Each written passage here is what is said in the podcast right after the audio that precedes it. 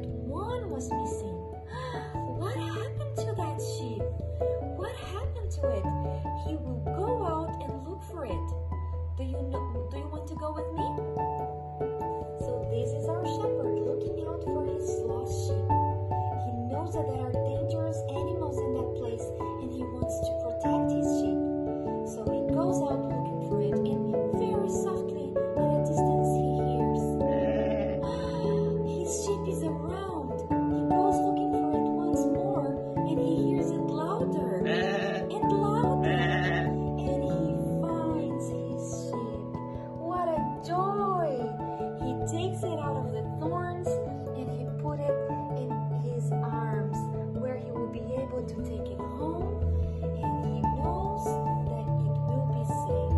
You know what else he does? He prepares a party. He's so happy that he wants to celebrate.